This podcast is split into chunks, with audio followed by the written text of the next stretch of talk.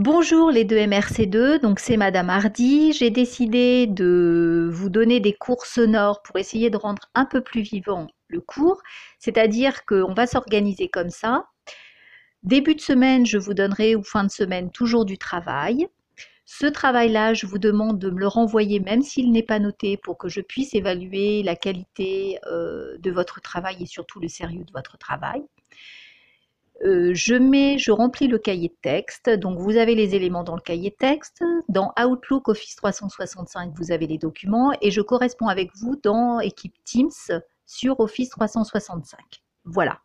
Si vous avez des questions, vous n'hésitez pas, vous allez dans Office trois cent soixante-cinq, vous avez ma boîte mail et vous me répondez, ou même dans Teams, vous m'envoyez, je regarde plusieurs fois par jour euh, la boîte et donc je répondrai très très vite à vos messages. Alors j'ai décidé, donc euh, vous savez qu'on avait terminé donc l'écriture autobiographique et que nous devions aller au théâtre et que malheureusement avec le confinement et le coronavirus tout ça est annulé et ça ne pourra pas avoir lieu cette année, nous verrons l'année prochaine en ce qui concerne pour aller au théâtre. Mais en revanche ça ne nous empêche pas de travailler. Alors euh, je vais vous proposer donc une, un nouvel objet d'étude, c'est sur la parole, le théâtre et l'éloquence, et ça devrait faire écho à ce que l'on a travaillé, vous vous rappelez, avec Eloquentia. Je vous rappelle que l'éloquence, euh, c'est un moyen qui désigne l'art de convaincre et de persuader par la parole. D'accord ? Alors, donc ici, euh, je vous avais donc distribué un texte d'Olympe de Gouges qui s'appelait « La parole au service de la défense du droit des femmes ». Alors, Olympe de Gouges, en fait, c'est une femme, si je vous l'ai donnée, c'est une femme au dix-huitième siècle qui est une des premières figures du féminisme. Elle est née le sept mai mille sept cent quarante-huit, euh, elle est fille illégitime d'un marquis, elle va être mariée à un vieillard et elle dira toujours que le mariage est le tombeau de l'amour et de la confiance. Elle va rencontrer d'autres hommes, elle refusera toujours de se marier, elle s'installera à Paris et puis là à Paris elle va aller dans les salons, elle va participer à une vie intellectuelle très riche, elle va écrire des pamphlets, des essais, des articles et elle va toujours combattre l'égalité hommes et femmes et puis surtout l'abolition de l'esclavage. Notamment elle va écrire une pièce de théâtre qui va la rendre très célèbre, c'est Amor et Mirza ou le renaufrage, qui est inscrite au répertoire de la Comédie française, qui n'est pas jouée car elle dénonce le système esclavagiste dans les Caraïbes. Également, elle va continuer, elle va participer aux États généraux, les tribunes ne sont pas autorisées aux femmes, donc elle, elle continuera à écrire des idées, des pamphlets notamment, où elle va dénoncer beaucoup de choses qui concernent les femmes, et notamment elle préconise pour les femmes l'accès à la citoyenneté. C'est-à-dire qu'elle dit que la femme devrait voter. Je vous rappelle que la femme n'obtiendra le droit de vote en France qu'en mille neuf cent quarante-quatre, à la suite de la Seconde Guerre mondiale. Elle parle du remplacement du mariage par un contrat, et puis des droits pour les enfants illégitimes. Et à force d'écrire comme ça des textes très polémiques, elle finit par être arrêtée. Elle va y décrire ses conditions de détention en prison. Le deux novembre mille sept cent quatre-vingt-treize, elle va comparaître devant un tribunal révolutionnaire. On va lui refuser un avocat. Elle va se défendre toute seule. Elle sera condamnée à mort pour ses prises de position politique parce qu'en fait, on lui dit qu'une femme ne doit pas se mêler des affaires qui concernent les hommes. Et le trois novembre mille sept cent quatre-vingt-treize, Olympe, elle va monter sur l'échafaud et elle criera à la foule « Enfants de la patrie, vous vengerez ma mort ». Elle laisse une cinquantaine de pièces et plus de soixante-dix ouvrages. Alors si j'ai choisi euh, Olympe de Gouges, c'est parce que c'est une femme, vous avez bien compris, engagée, et que c'est une femme surtout qui au dix-huitième siècle a, a milité énormément, et les thèmes que l'on a au dix-huitième siècle, on les retrouve au vingt-et-unième siècle. Alors je vais vous lire le texte tout d'abord. « Femme, réveille-toi, le tocsin de la raison se fait entendre dans tout l'univers, reconnais tes droits. Le puissant empire de la nature n'est plus environné de préjugés, de fanatisme, de superstitions et de mensonges. Le flambeau de la vérité a dissipé tous les nuages de la sottise et de l'usurpation. L'homme esclave a multiplié ses forces, a eu besoin de recourir aux tiennes pour briser ses fers. Devenu libre, il est devenu injuste envers sa compagne. Ô femme, femme, mais quand cesserez-vous d'être aveugle? Quels sont les avantages que vous avez recueillis dans la Révolution? Un mépris plus marqué, un dédain plus signalé? Dans les siècles de corruption, vous n'avez régné que sur la faiblesse des hommes. Votre empire est détruit. Que vous reste-t-il donc? La conviction des injustices de l'homme, la réclamation de votre patrimoine, fondée sur les sages décrets de la nature? Qu'auriez-vous à redouter pour une si belle entreprise? Le bon mot du législateur, des noces de Cana? Craignez-vous que nos législateurs français, correcteurs de cette morale longtemps accrochée aux branches de la politique, mais qui n'est plus de saison, ne vous répètent « Femmes, qu'y a-t-il de commun entre vous et nous ?» Tout, auriez-vous à répondre. S'ils s'obstinaient dans leur faiblesse à mettre cette inconséquence en contradiction avec leurs principes, opposez courageusement la force de la raison aux vaines prétentions de supériorité. Réunissez-vous sous les étendards de la philosophie, déployez toute l'énergie de votre caractère et vous verrez bientôt ces orgueilleux, non serviles adorateurs rampant à vos pieds, mais fiers de partager avec vous les trésors de l'être suprême. Quelles que soient les barrières que l'on vous oppose, il est en votre pouvoir de les affranchir, vous n'avez qu'à le vouloir. Alors ça, c'est un texte sur la Déclaration des droits de la femme en mille sept cent quatre-vingt-onze, un extrait d'Olympe de Gouges. Donc je vous avais demandé d'aller écouter, c'est une mise en voix de Julie Depardieu, qui est la fille de Gérard Depardieu, qui faisait une lecture sur France Culture, et là la question une et deux, ce sont des questions plus personnelles, où là je vous demandais de me dire un petit peu qu'est-ce que vous ressentiez en écoutant ce texte, lu par Julie Depardieu, qui est une grande actrice et donc qui... Euh, bah, qui, qui a très très bien lu le texte, et puis de voir un petit peu euh, qu'est-ce que vous pouviez retenir de cela.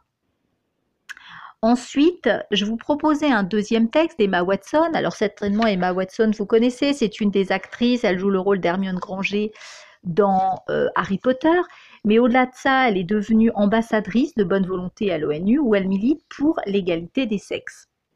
Alors je vous lis le texte. « Nous lançons aujourd'hui la campagne He for She. Je m'adresse à vous en ce jour, car j'ai besoin de votre aide. Nous souhaitons mettre fin aux inégalités entre les sexes, et pour y parvenir, l'implication de tous est indispensable. Pour mémoire, le féminisme se définit comme la conviction que les hommes et les femmes doivent jouir des mêmes droits et des mêmes chances. Pourquoi ce mot suscite-t-il un tel malaise ? Je suis originaire de Grande-Bretagne et je pense qu'il est normal qu'en tant que femme, je sois payée autant que mes homologues masculins. Je pense qu'il est normal que je puisse disposer de mon propre corps comme bon me semble. Je trouve normal que des femmes participent à la politique et aux prises de position de mon pays pour me représenter. Mais je constate avec regret qu'il n'y a pas un pays au monde où toutes les femmes sont assurées de bénéficier de ces droits. Aucun pays dans le monde ne peut aujourd'hui se prévaloir d'être parvenu à instaurer l'égalité entre les hommes et les femmes. Ces droits sont à mon sens des droits fondamentaux de l'humain. En mille neuf cent quatre-vingt-quinze, Hillary Clinton a prononcé un discours mémorable à Beijing sur les droits des femmes. Bon nombre des propositions qu'elle a formulées sont hélas restées lettres mortes. Et ce qui m'a le plus marqué, c'est que les hommes ne représentaient que trente pour cent de son auditoire. Comment pouvons-nous espérer changer le monde quand la moitié de la population n'est pas invitée ou n'a pas le sentiment d'être la bienvenue pour prendre part au débat? Messieurs, j'aimerais profiter de cette opportunité pour vous inviter formellement. L'égalité des sexes est aussi votre problème.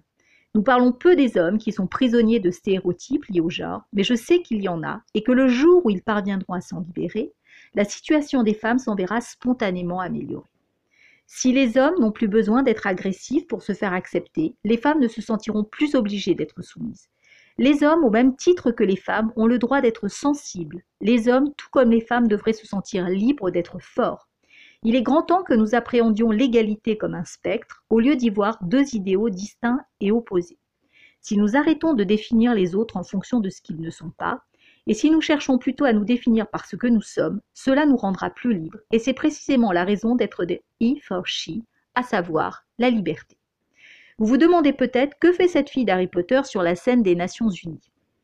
Je vous invite à vous manifester, à faire entendre vos idées, à être le lui pour elle, et à vous demander, si je ne le fais pas, qui le fera? Si je ne le fais pas maintenant, alors quand? Donc ça, c'est un extrait d'Emma Watson, un extrait du discours au siège des Nations Unies à New York le vingt septembre deux mille quatorze.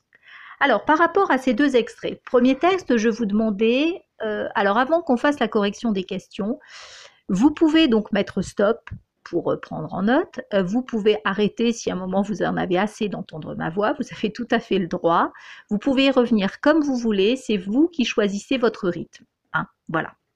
Donc, à qui s'adressait Olympe de Gouges? Olympe de Gouges, elle s'adresse ici, dans le premier texte, à toutes les femmes. Vous l'avez vu, je vous demandais de relever les marques de l'énonciation pour justifier votre réponse. Regardez à la ligne un déjà, « Femme, réveille-toi », hein, qui nous montre qu'elle s'adresse aux femmes. À la ligne dix-sept, « Femme, qu'y a-t-il de commun entre vous et nous ?» notamment. Donc, elle s'adresse ici aux femmes. Elle utilise le pronom personnel, le « on », qui l'intègre elle et les femmes. Elle utilise également le « vous », qui désigne les femmes, et puis le, le votre pouvoir, le pronom possessif, votre pouvoir. Ensuite, relever et analyser les figures rhétoriques. Alors, les figures rhétoriques, c'est des figures de style.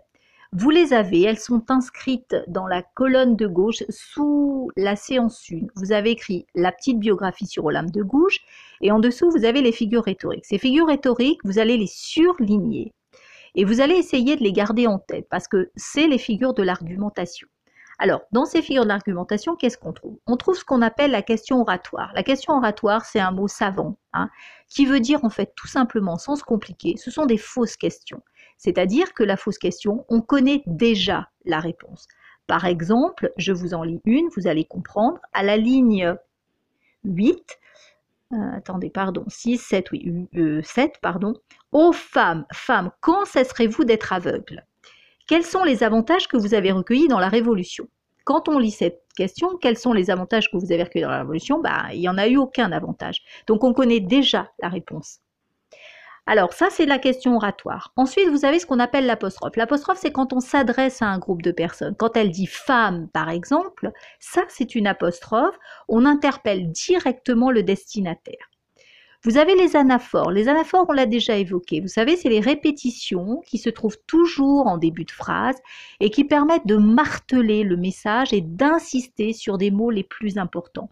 Par exemple, vous avez toujours à la ligne sept, « Oh, femme, femme », le « femme » aussi qui est répété à la ligne dix-huit. Donc, ce mot, c'est anaphore. Et puis, vous avez également l'utilisation de l'impératif. Je vous rappelle que l'impératif, ça exprime un ordre, une prière, un conseil. Et donc, notamment, quand on utilise l'impératif, on donne un ordre et donc une injonction. Et ici, notamment, à la ligne vingt et un, vous avez « Réunissez-vous sous les étendards de la philosophie ». Là, vous avez un ordre. Elle pousse les femmes à se révolter. Voilà. Dans le texte d'Emma Watson qui est interpellée, il y a les femmes, mais il y a également les hommes qui sont interpellés sur cette... sur ce manque d'égalité entre les hommes et les femmes. Alors, comment elle, elle s'y prend? Eh bien, elle, elle utilise beaucoup les pronoms personnels, Emma Watson. Elle utilise le « nous », où elle s'intègre dans le combat, mais dans le « nous », nous lançons aujourd'hui la campagne, il y a les femmes, hein, et elle, y compris dedans. Il y a le « je », regardez dans le deuxième paragraphe, à la ligne neuf, « je suis originaire de Grande-Bretagne, je pense, je constate ». Donc, il y a vraiment la valeur ici du pronom personnel « je », où elle montre vraiment qu'elle impose son avis. Et puis, vous avez également les hommes, les hommes, les répétitions avec les hommes. On va y venir un peu plus loin. Et puis, elle dit aussi, je m'adresse à vous, ligne deux en ce jour, car j'ai besoin de votre aide. Donc, le vous et le votre, pronom personnel, pronom possessif encore, que l'on retrouvait déjà dans le texte un. Les procédés d'insistance. Alors Emma Watson, quels sont les procédés d'insistance qu'elle utilise? Elle utilise pareil, les mêmes figures rhétoriques que l'on retrouve au dix-huitième siècle. Elle utilise la fausse question, elle aussi. Regardez, à la ligne vingt-quatre, comment pouvons-nous espérer changer le monde quand la moitié de la population n'est pas invitée ou n'a pas le sentiment d'être la bienvenue pour prendre part au débat? On voit que là, les hommes n'ont pas été invités. Messieurs, j'aimerais profiter, et cetera. Donc, vous voyez, ici, il y a encore une fausse question. On retrouve également de l'apostrophe. Quand elle, elle, elle s'adresse directement, quand elle dit « les hommes » au même titre que les femmes, « les hommes », vous voyez, euh, il y a aussi donc cette apostrophe. On retrouve des anaphores avec le mot « homme » et « homme » qui est répété à la ligne trente et trente et un. Hein. Et donc, voilà. Donc, tout cela, ce sont des procédés encore pour essayer de convaincre l'autre. On continue. Les thèses respectives. Alors, les thèses, quand on parle de thèses, les idées, vous vous rappelez, je vous avais dit dans un texte, un texte pardon, argumentatif, une thèse, c'est l'idée qui est défendue. Alors, les idées qui sont défendues, bah, dans le texte un, c'est l'égalité des droits entre les hommes et les femmes, parce que vous avez compris, après la Révolution française, les hommes vont avoir des droits, mais ça, les femmes ne seront pas concernées, les femmes seront mises à l'écart. Et dans le texte d'Emma Watson, c'est... C'est l'égalité aussi entre les sexes, puisque elle, c'est une comédienne donc britannique qui, qui est moins payée qu'un comédien euh, britannique, hein, que les acteurs. Et donc, c'est pour ça qu'elle milite aussi pour tous ses droits. Quelle est la vision qu'elle donne? Alors, la vision dans le texte un, c'est une vision négative. C'est-à-dire qu'on voit qu'Olympe de Gouges, elle, elle montre vraiment que les hommes sont injustes vis-à-vis des femmes. Hein. Alors que dans le texte deux, on voit, on voit qu'Emma Watson est moins sévère vis-à-vis des hommes et qu'au contraire, elle voudrait que ces hommes soient intégrés, hein, que ce soit qu'on fasse un bloc tous ensemble pour être plus forts. Elle le dit, hein, elle dit bah, les hommes, ils ont le droit d'être sensibles comme les femmes. Il n'y a pas que les femmes qui sont sensibles, les hommes aussi hein, sont sensibles. Et elle dit aussi que les hommes, ils ont le droit aussi de se sentir libres, d'être forts. Elle dit que tant que les hommes sont prisonniers de stéréotypes, et vous les connaissez bien aussi, les, les stéréotypes hein, sur les garçons. Hein. Les garçons, par exemple, on va dire toujours des choses stupides, qu'un garçon, ça pleure pas. Il n'y a que les filles qui pleurent. Ben, ça, c'est une bêtise, parce que les garçons, ils ont le droit de pleurer comme les filles. Et au contraire, c'est pas du tout honteux de pleurer, ça fait du bien de pleurer. Qu'on pleure de joie ou de tristesse, ça fait du bien de pleurer, ça concerne tout le monde. Et donc, il faut aussi que les garçons, ils parviennent à se libérer de ces stéréotypes, peut-être, pour pouvoir aussi mieux s'accepter. Voilà ce qu'elle dit, elle. Alors, quelle est selon vous la fonction de chacun de ces discours? Bah, ces discours, ils sont là pour nous faire réagir et pour militer. Tous les deux utilisent donc des figures rhétoriques que vous avez fait ressortir donc, dans votre texte, avec un lexique de l'émotion très fort pour faire changer les choses. Voilà. Donc là, pour ce premier temps français, c'est terminé. Je le répète, n'hésitez pas à communiquer avec moi sur Teams. N'hésitez pas à aller voir, donc fin de semaine, toujours les devoirs sur Outlook. Hein, ainsi que Pronote, le lien pour écouter les cours sonores. J'espère en tout cas que vous allez bien, que vos familles vont bien. Si vous avez des petits jardins, un jardin, n'hésitez pas à aller prendre l'air. Prendre l'air, ça va vous faire du bien, surtout qu'en ce moment on a de la chance, il y a du soleil. Si vous habitez en appartement et que vous avez un balcon, ouvrez votre fenêtre, prenez un peu l'air frais. Essayez de profiter de ce calme, de ce silence pour réfléchir, pour méditer. Faites un peu de sport si vous pouvez chez vous ou dans votre jardin. Et puis, je vous dis bah, à très bientôt.